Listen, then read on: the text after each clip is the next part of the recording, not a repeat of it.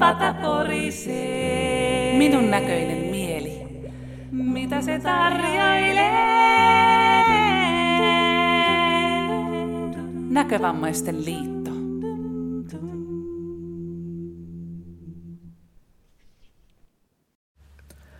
Minun näköinen mielihankkeen historiikki. Kirjoittaneet Jutta Saanila ja Rauni Laihonen. Näkövammaisten hyvinvointia monella eri tavalla tukeva Minun näköinen mielihanke tuli maailmaan maaliskuussa 2020. Alkuperäinen ajatus oli, että mielenterveystaitoja koulutetaan laajasti ja ennaltaehkäistään eristyneisyyttä ja yksinäisyyttä, jotka aiheuttavat masennusta ja ahdistusta näkövammaisten keskuudessa. Ensimmäiset, jotka hanketta halusivat ja siihen varoja hakivat, olivat Pohjanmaan näkövammaisissa aktiivisina silloin toimineet puheenjohtaja Anders Nyberg ja toiminnanjohtaja Anjuutta Haapaaho. Anjutta oli osallistunut Mieli mielenterveyden ensiapuun liittyviin kursseihin ohjaajakoulutusta myöten, ja häntä alkoi kiinnostaa, miten jotain mieltä hoitavaa voitaisiin järjestää myös näkövammaisille. He ideoivat asiaa useiden flappipapereiden äärellä, tapasivat valmistelija Vesa Kurikkaa ja lopulta hakivat Stealta rahoitusta, mutta eivät saaneet, koska tarvitsisivat leveämpiä harteita. Niitä he kääntyivät kysymään näkövammaisten liitosta. Liitossa asiaa hoitivat sosiaaliturvapäällikkö Laura Tolkkinen ja järjestöjohtaja Sari Kokko, jotka laittoivat rahoitushakemuksen liikkeelle toukokuussa 2019 ja saivat myönteisen päätöksen ensimmäinen 12. 2019.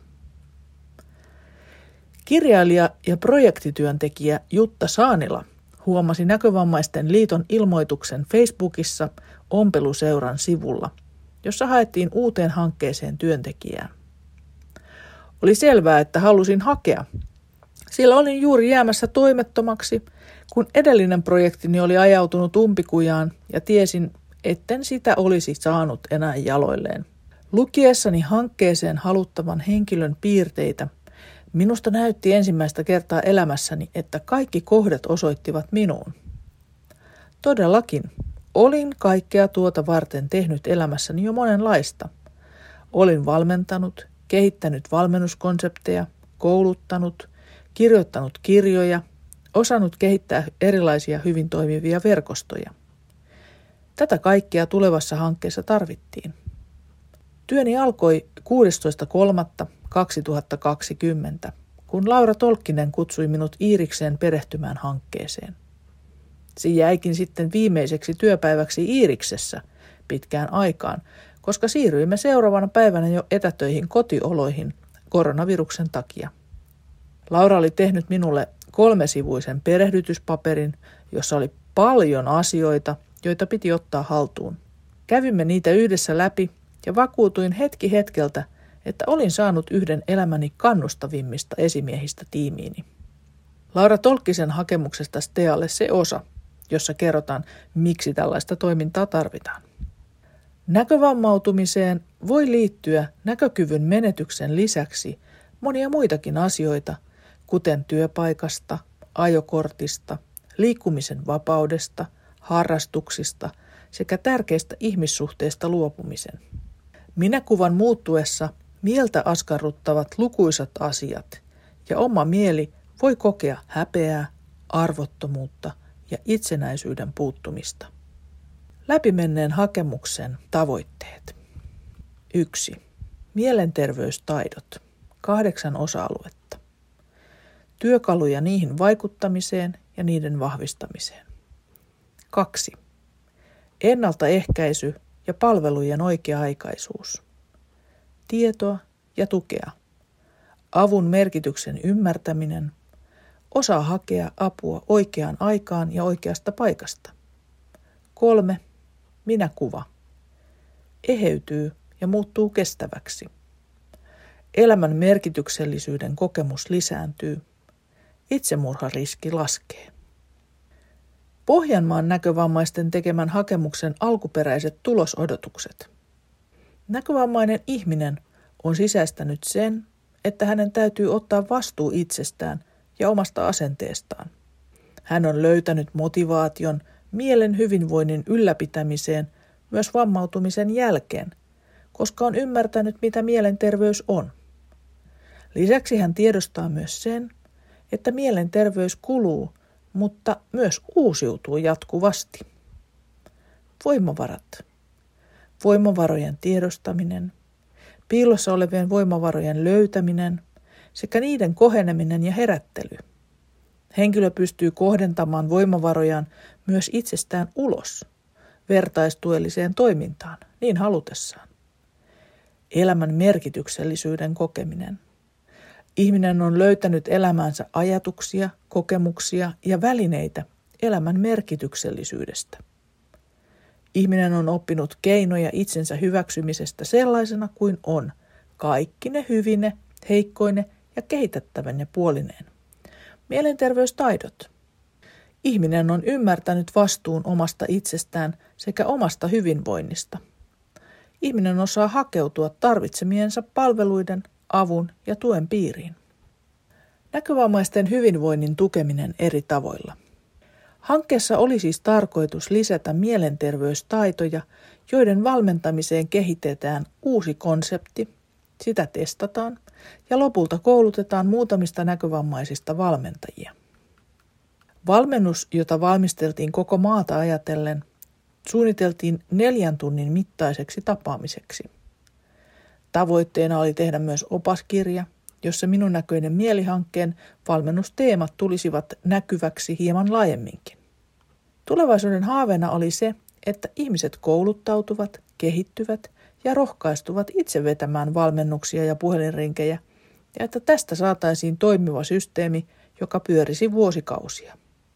Päätin startata kaiken huolellisesti ja kehittää systeemin, jossa kaikki saisivat oikeasti toisistaan tukea – näin voitaisiin saada pitkäaikainen henkisen hyvinvoinnin tuki näkövammaisille. Toiminnan liikkeelle lähtö. Ensimmäinen ihminen, joka minulle soitti, oli Asta Torppo. Puhuimme pitkän puhelun ja sain kuvan siitä, millainen tarve ja tilaus hankkeelle on ollut. Astan mielestä ihmiset, joilla on nopeasti tai hitaasti paheneva näkövamma, jäävät hyvin pitkälle oman onnensa nojaan. Kukaan ei ajattele heidän henkistä jaksamistaan. Juttelin pitkään myös silloisen näkövammaisten rekisterin johtajan Matti Ojamon kanssa, joka valotti minua siitä, miten oli saatu selville se seikka, että on paljon yleisempää päättää lähteä oman käden kautta, jos on näkövamma.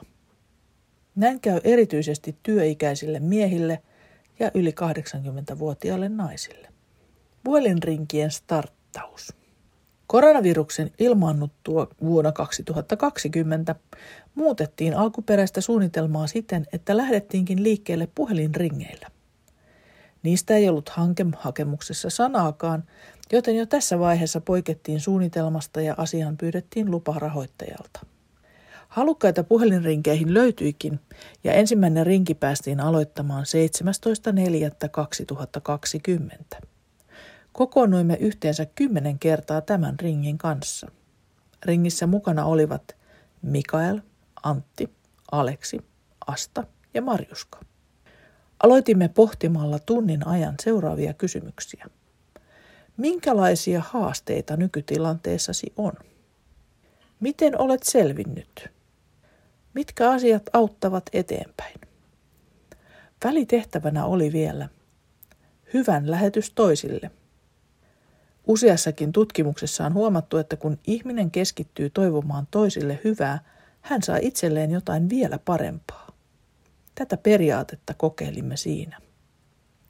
Koska olen kaikissa aikuiselämäni vaiheissa ollut vakuuttunut läsnäoloharjoitusten hyvää tekevästä vaikutuksesta ihmisten hyvinvointiin ja varsinkin mielen hyvinvointiin, lanseerasin niiden käytön ringin alussa ihan ensimmäisestä kerrasta lähtien – Ensimmäisissä ringeissä teimme ihan vain perinteistä hengityksen seuraamisen harjoitusta, eli tietoista hengitysharjoitusta.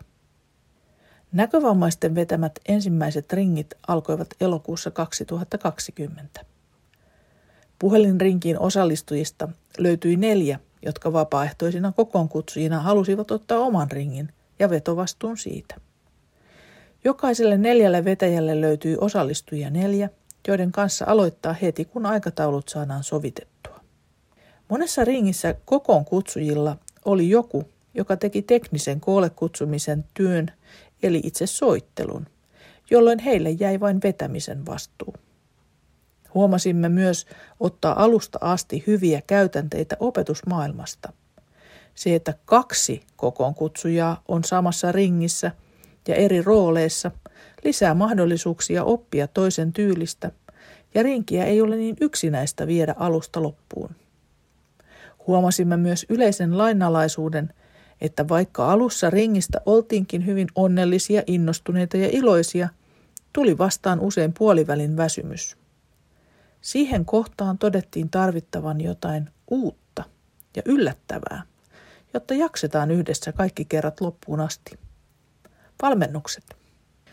Pyysin ringin jäseniä tulemaan mukaan pilottivalmennukseen, kun syksyllä päätin pitää ensimmäisen valmennuksen Iiriksessä. Siitä tuli totta 7.8.2020 koronasta huolimatta. Olimme Matildassa ihmettelemässä kasvomaskeen ja turvavälein, miten korona ja kaikki sulkutoimet olivat elämäämme monin eri tavoin muuttaneet. Emme olleet miettineet teemaa valmiiksi etukäteen, ja puolet ajasta menikin sen pohtimiseen. Opin jo tässä vaiheessa, että teema kannattaa olla valmiina. Pata-menetelmä syntyi tässä valmennuksessa. Sillä istuimme ringissä ja heittelimme ajatuksia keskiöön sekä menimme tosi syvälle jo tunteisiinkin, koska tunsimme toisiamme jo kymmenen puhelinrinki kerran jälkeen varsin hyvin. Kuvannollinen pata porisi hiljaa ringin keskellä ja jalosti ajatteluamme ja yhteiseloamme pikkuhiljaa pintaan nousevilla oivalluksilla. Sillä hetkellä oli kehitteillä kahdenlaista valmennusta. Kummatkin olivat patoja, joiden äärelle kerännyttiin kokoamaan voimaa, toivoa ja kokemuksia. Hyvän mielen padan äärelle tuotiin kaikki sellainen, mikä ei enää palvele.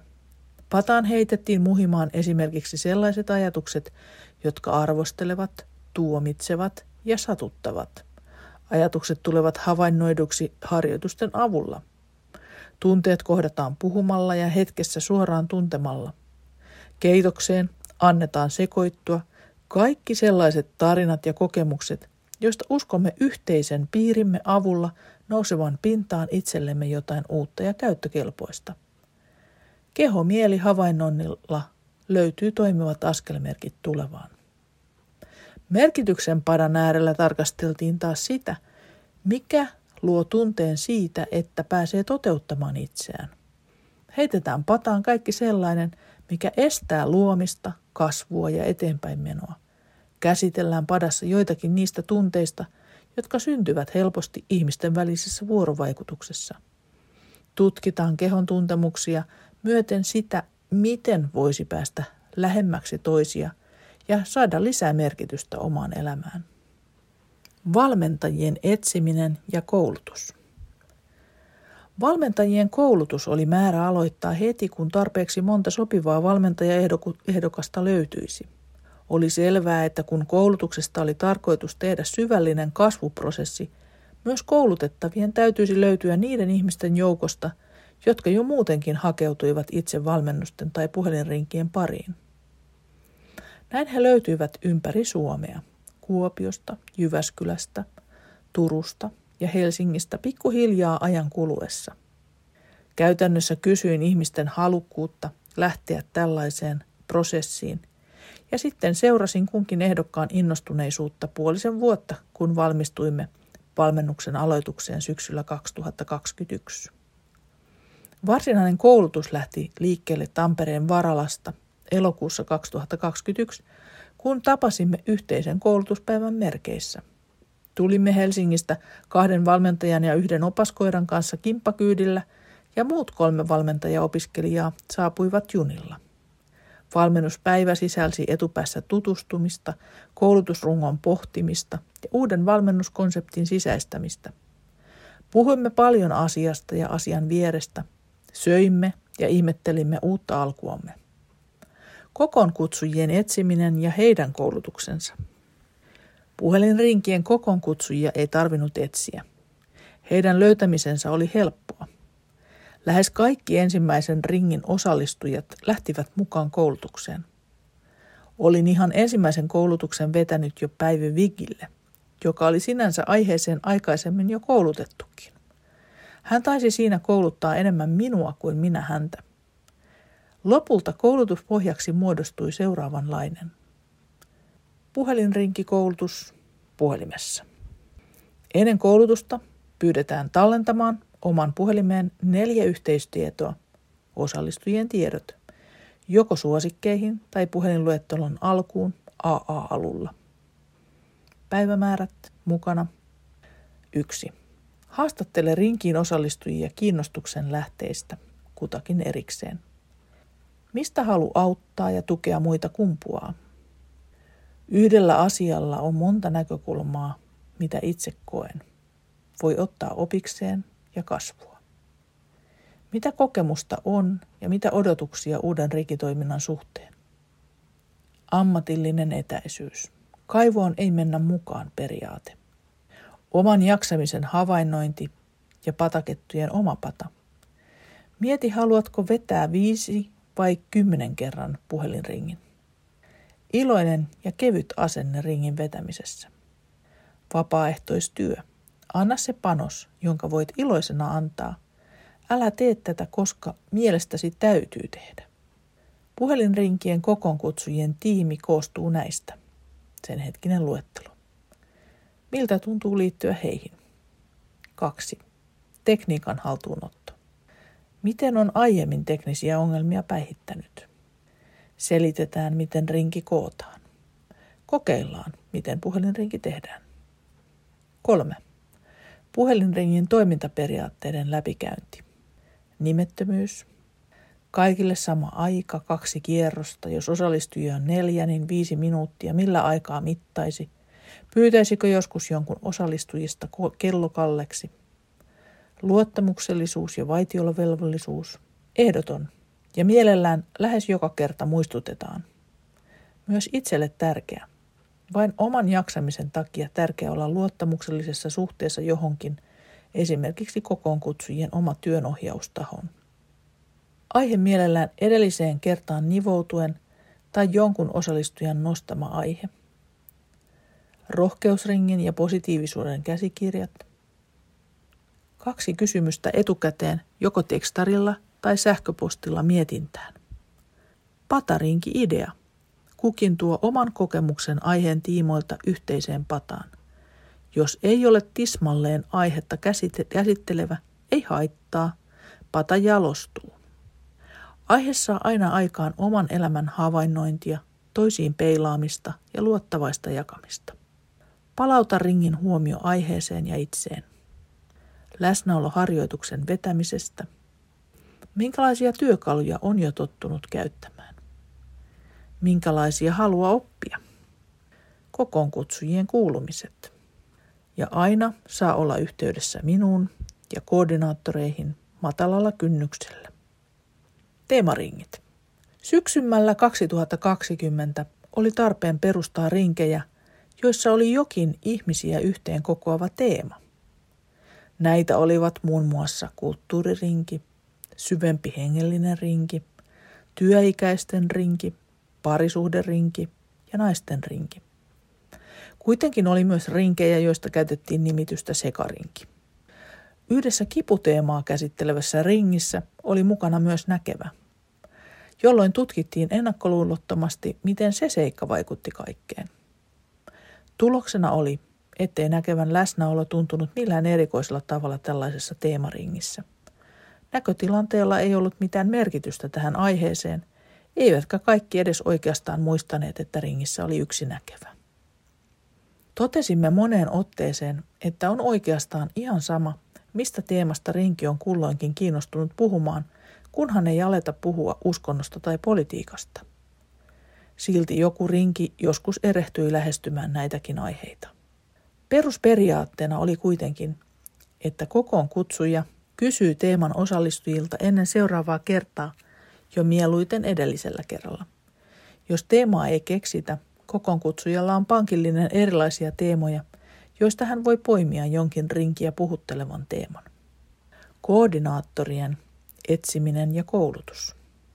Vuoden 2021 lopussa aloin puhua liitossa siitä, että hanke on muuttumassa toiminnaksi vuoden 2023 alussa ja aion keskittyä mahdollistamaan sitä.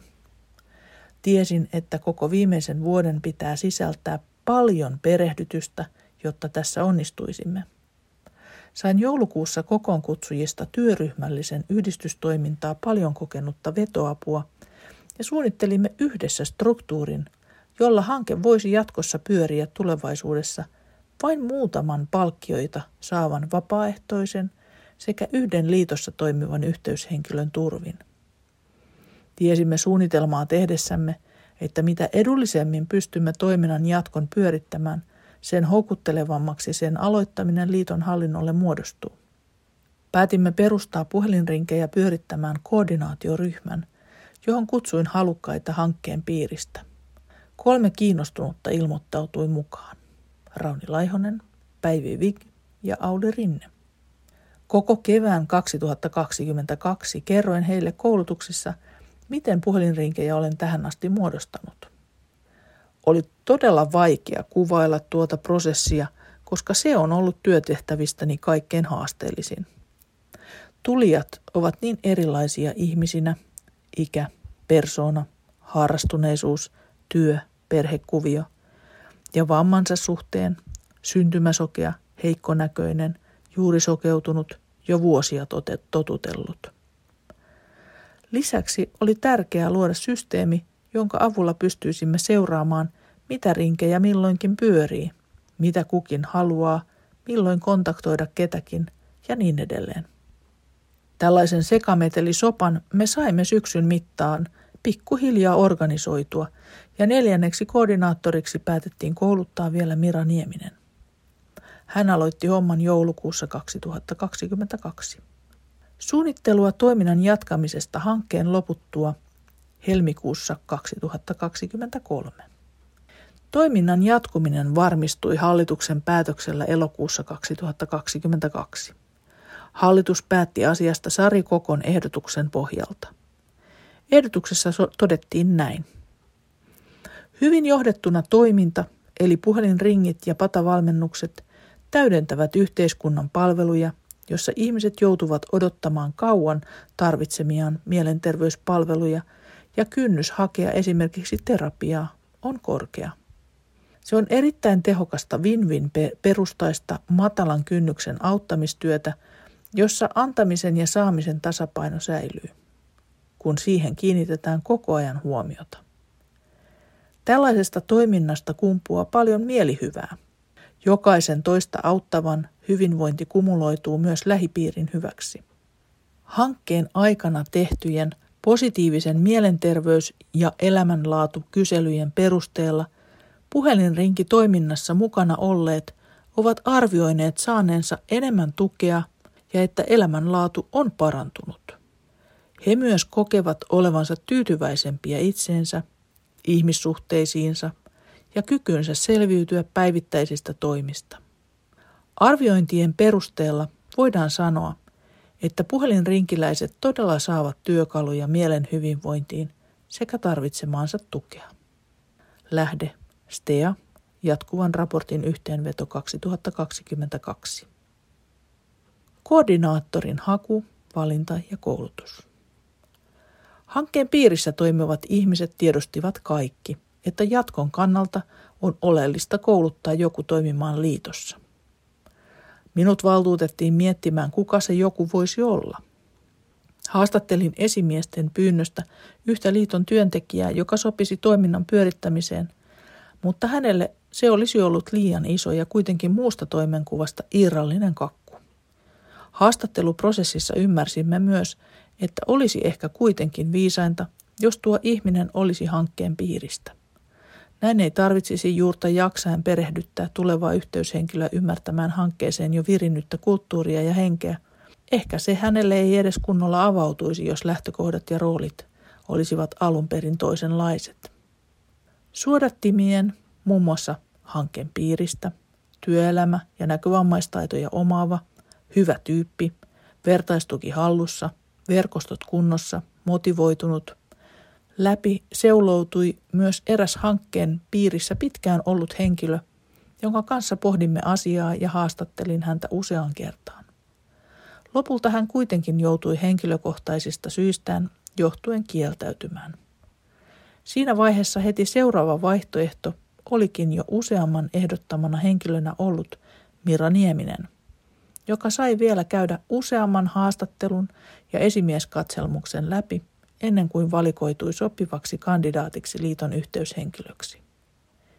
Miran perehdytys kesti viisi kuukautta ja sen aikana paljastui, kuinka paljon asioita hänen pyöritettäväkseen kuitenkin jäisi. Päätimme heti hankkeen ihmisten kesken järjestettyjen kesäpäivien 8-9.6.2022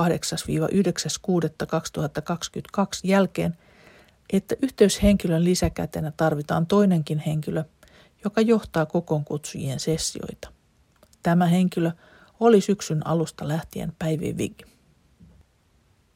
Rohkeus. Tietoisuuden työkalut valon ja varjon leikkiin kirja. Kirjan kirjoittaminen aloitettiin heti ensimmäisenä keväänä. Keräilin aiheita, jotka tuntuivat olevan näkövamman lisäksi elämää eri tavoin haastavia. Oli addiktioita, masennusta, ahdistusta, itsetuhoisuutta, kiusaamista, näköharhoja ja monia muita. Aloin haastatella erilaisia tielleni ohjattuja tai itse ohjautuneita ihmisiä siitä, miten nämä aiheet heidän elämässään esiintyivät. Annoin kirjaraakilleen jo varsin varhaisessa vaiheessa luettavaksi pienelle joukolle kokoonkutsujia, joiden mielestä se oli varsin synkkää luettavaa. Eräskin heistä sanoi, jos et vaihda noita synkkiä ongelmia loppuun ja työkaluja alkuun, niin kukaan ei tule lukemaan tuota kirjaa kannesta kanteen. Kirja jalostui kierros kierrokselta ja ihan viimeisen silauksen siihen toi Näkövammaisten liiton viestintä – joka veti ihan viimeisessä vaiheessa vielä kirjan jopa painosta takaisin tarkasteluun, kun useampikin kohta oli vielä jäänyt liian vähäiselle huomiolle. Hankkeeseen saatiin avuksi kuntoutus Iiriksen neuropsykologi Liisa Lahtinen. Liisa tuli mukaan kevääksi 2020 työstämään opaskirjaa. Opaskirjan oli tarkoitus puhutella kaikkia näkövammaisia ja jopa sellaisia, jotka eivät vielä ole saaneet näkövammastatusta. Näinkin aikaisessa vaiheessa olisi tosi hyödyllistä tulla tuen piiriin. Kirjailijat yrittivät laatia tekstin sellaiseksi, että niin sokeena syntyneet kuin myös vasta vammautuneet saisivat siitä paljon itselleen. Minun näköinen mielihanke julkaisi lopulta ensimmäinen kuudetta 2021 Rohkeus, tietoisuuden työkalut valon ja varjon leikkiin kirjan. Kirja toimii keskustelun herättäjänä vertaistuellisissa puhelinringeissä ja on siis apuna rinkien vetäjille. Se toimii materiaalipankkina myös valmennuksille. Kirjan kolme työkalupakettia, mielen, tunteen ja kehon tason harjoitteineen, ovat käytössä jokaisessa patavalmennuskonseptia käyttävässä mielen hyvinvoinnin valmennuksessa. Se tarjoaa muun muassa tukea näkövammautumisen kriisiin sekä harjoituksia tilanteen hyväksymiseen esimiehen vaihtuminen ja uuden kollegan tulo hankkeeseen. Keskellä kirjan julkaisemisen kuumimpia vaiheita vaihtui myös hankkeen esimies. Ulla Hannula astui sosiaalipäälliköksi Laura Tolkkisen tilalle. Samalla Elisa Montonen oikeuksien valvonnasta tuli avuksi käytännölliseen työhön viestinnän ja STEA-arvioinnin suunnittelun ja toteutukseen. Podcastit. Työryhmä, johon Jutan lisäksi kuului Laura Tolkkinen ja moniammatillinen ryhmä, halusi levittää tietoa hankkeesta laajemmalle podcastien välityksellä. Laura pisti jo toisena päivänä eteeni haasteen, että tekisin pienen podcastin omalla äänelläni ihan tavallista iPhoneen mikkiä käyttäen. Seuraava podcast tehtiin jo siten, että edelleen käytin iPhonein mikkiä, mutta Mikael Mustonen laati siihen alut ja editoi ääntä paremmaksi. Sitten pitikin jo hankkia ammattilaisen mikki ja antautua harjoittelemaan äänen käytön saloja. Tekniikoita olikin niin paljon, että harjoittelu jatkui seuraavissa podcasteissa sisältäen monia onnistumisia ja epäonnistumisia. Tuomo Burman ryhtyi editoimaan podcasteja ja ensi töikseen hän perusteellisesti koulutti minut käyttämään mikkiä eri tilanteissa aina siten, kun sitä on ta- tarkoituksenmukaista käyttää. Harjoittelu loppui siihen ja aloin tietää tismalleen, miten se pitää tehdä. Tämä oli kustannustehokas juttu, sillä podcasteja ei tarvitse paljoa editoida, kun äänijälki on alusta asti laadukasta.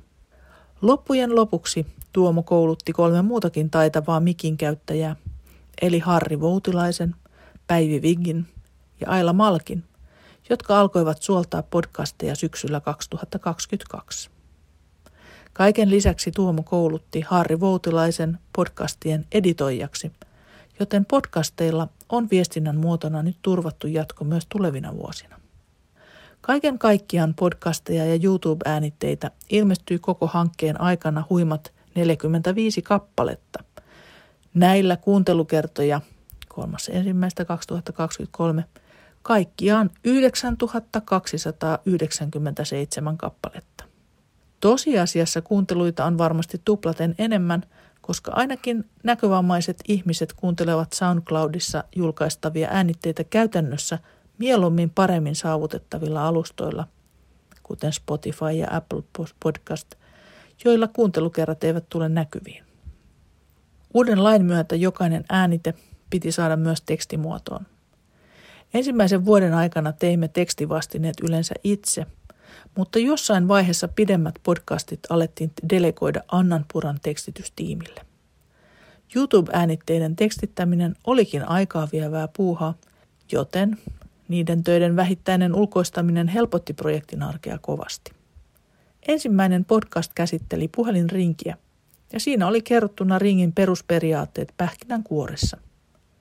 Hankkeen podcasteista kaikkein suosituin on Riikka Hännisen kanssa tehty haastattelu. Uuvuttavasta säätämisestä uuteen alkuun. Ensimmäinen 2.23, 900 kappaletta. Hankkeen suosituin YouTube-äänite on Riikka Hännisen ja kumppaneiden tekemä kappale Näkkäri soppaa – ensimmäinen 2.23 2990 kappaletta. Toiseksi suosituin YouTube-äänite on Jutta Saanilan läsnäoloharjoite nimeltä Itse myötätunto. Ensimmäinen 2.23 2519 kappaletta. Hankkeen podcastit ovat kaikista näkövammaisten liiton podcasteista eniten kuunneltuja. Tilanne vuoden 2023 alussa. Hankkeen kummi. Olin katsonut Voice of Finlandia alkuvuonna TVstä ja nähnyt Riikka Hännisen siellä ensimmäistä kertaa. Päätin heti, että jos pääsen rekrytointiprosessissa niin pitkälle, että saan työpaikan, pyydän Riikan hankkeeseen mukaan. Näin sitten teinkin. Ja Riikka suostui tulemaan hankkeen kummiksi. Meidän ensimmäinen yhteistyöprojekti oli tehdä elokuussa yhteinen podcast.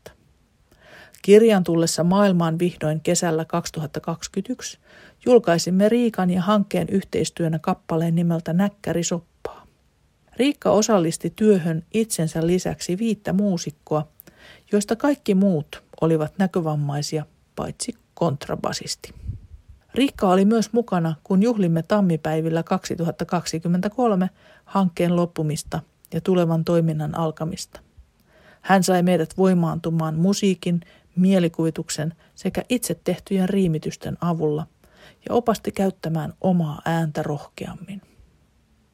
Ohjausryhmän tarkoitus ja ensimmäinen palaveri.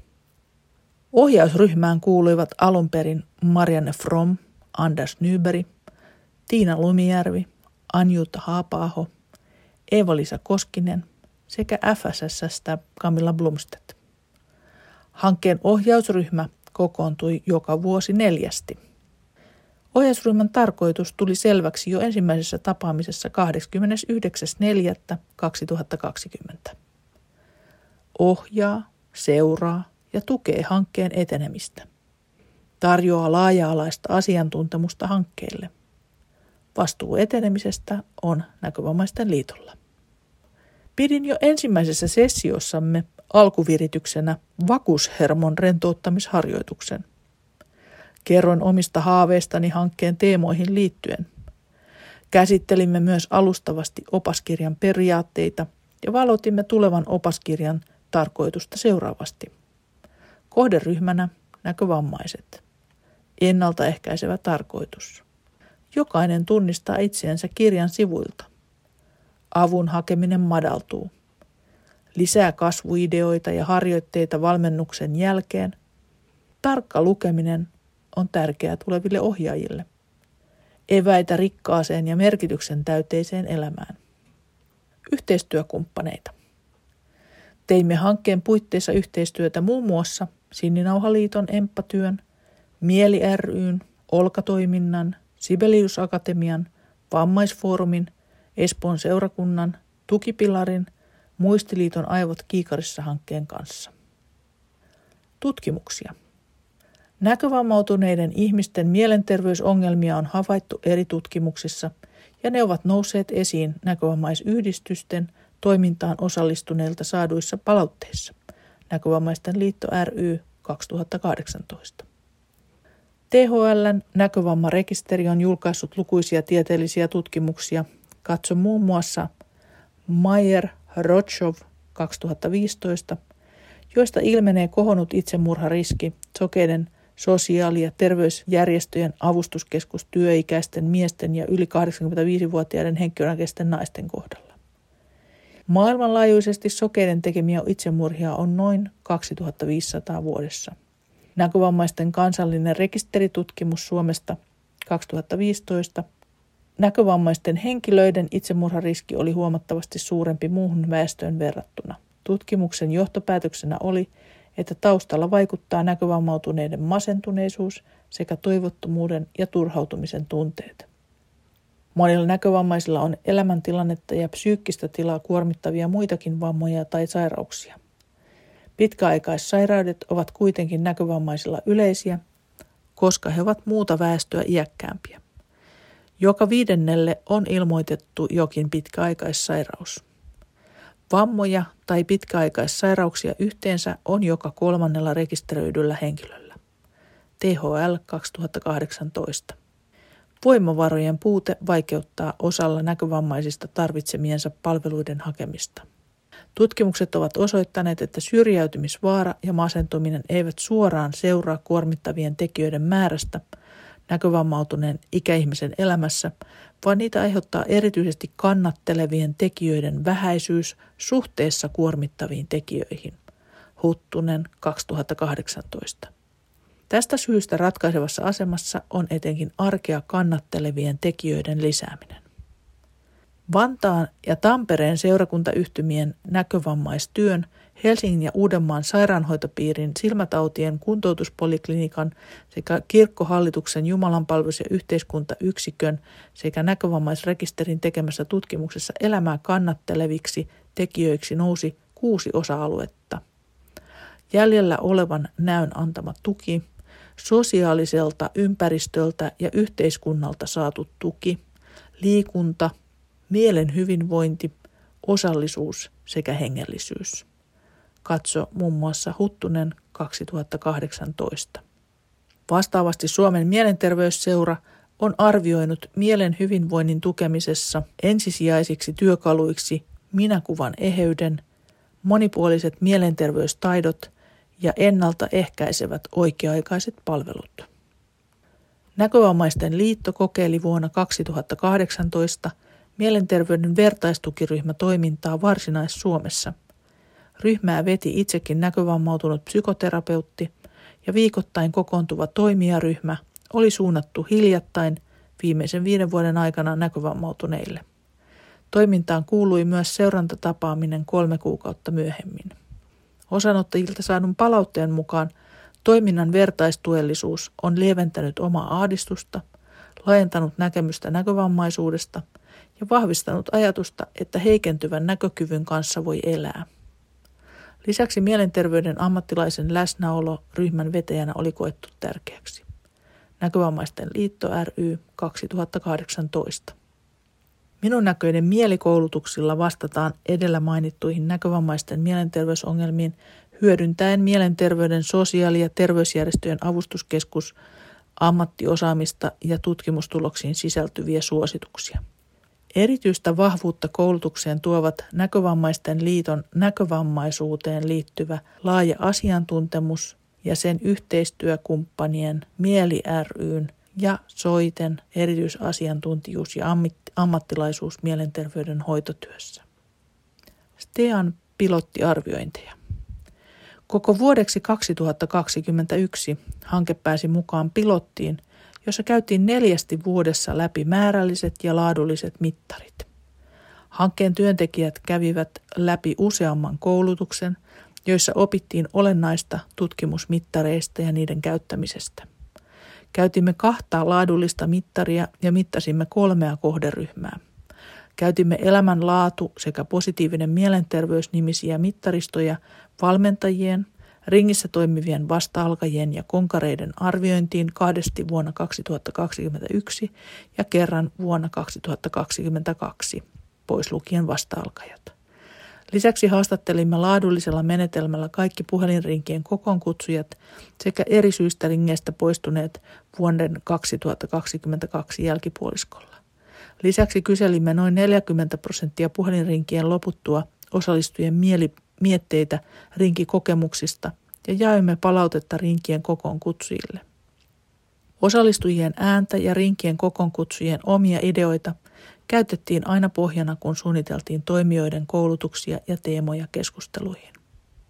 Hankkeen saavutuksia ja lukuja.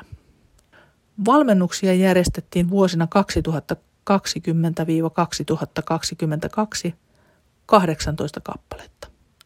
Näistä ihan viimeisimmät olivat näkövammaisten valmentajien itse järjestämiä valmennuksia. Valmentajiksi valmistui viisi ryhmänohjaajaa, joilla kaikilla oli puolitoista vuotta kestävä valmennusprosessi takana. Puhelinrinkejä oli vuonna 2020 19 kappaletta. 2021 33 kappaletta, joissa tapaamisia 103. 2022 29 kappaletta, joissa tapaamisia 143. Eli yhteensä kolmen vuoden aikana 81 kappaletta. Puhelinringeissä oli kolmen vuoden aikana osallistujia 120 henkilöä. Kokoon kutsujia on 23 henkilöä. Hankkeen kirjallisuus. Rohkeus, tietoisuuden työkalut valon ja varjon leikkiin kirjan ovat kirjoittaneet minun näköinen mielihankkeen hankekoordinaattori Jutta Saanila ja kuntoutus Iiriksen neuropsykologi Liisa Lahtinen. Rohkeus, tietoisuuden työkalut valon ja varjon leikkin kirja löytyy PDF-muodossa nkl.fi-sivustolla. Rohkeuskirja on saatavilla myös luetuksesta, Daisy-julkaisuna sekä Seljanet.fi-palvelusta äänikirjana sekä tilattuna myös pisteillä.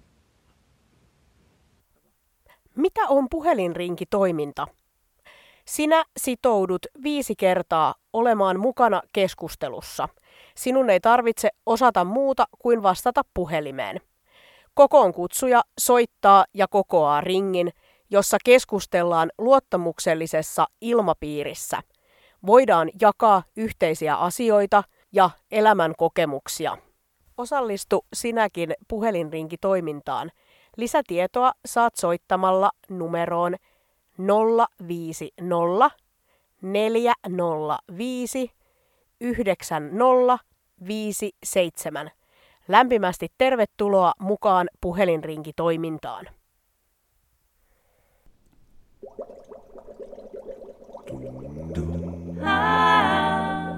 Mielen pata porisee. Minun näköinen mieli. Mitä se tarjoilee? Näkövammaisten liitto.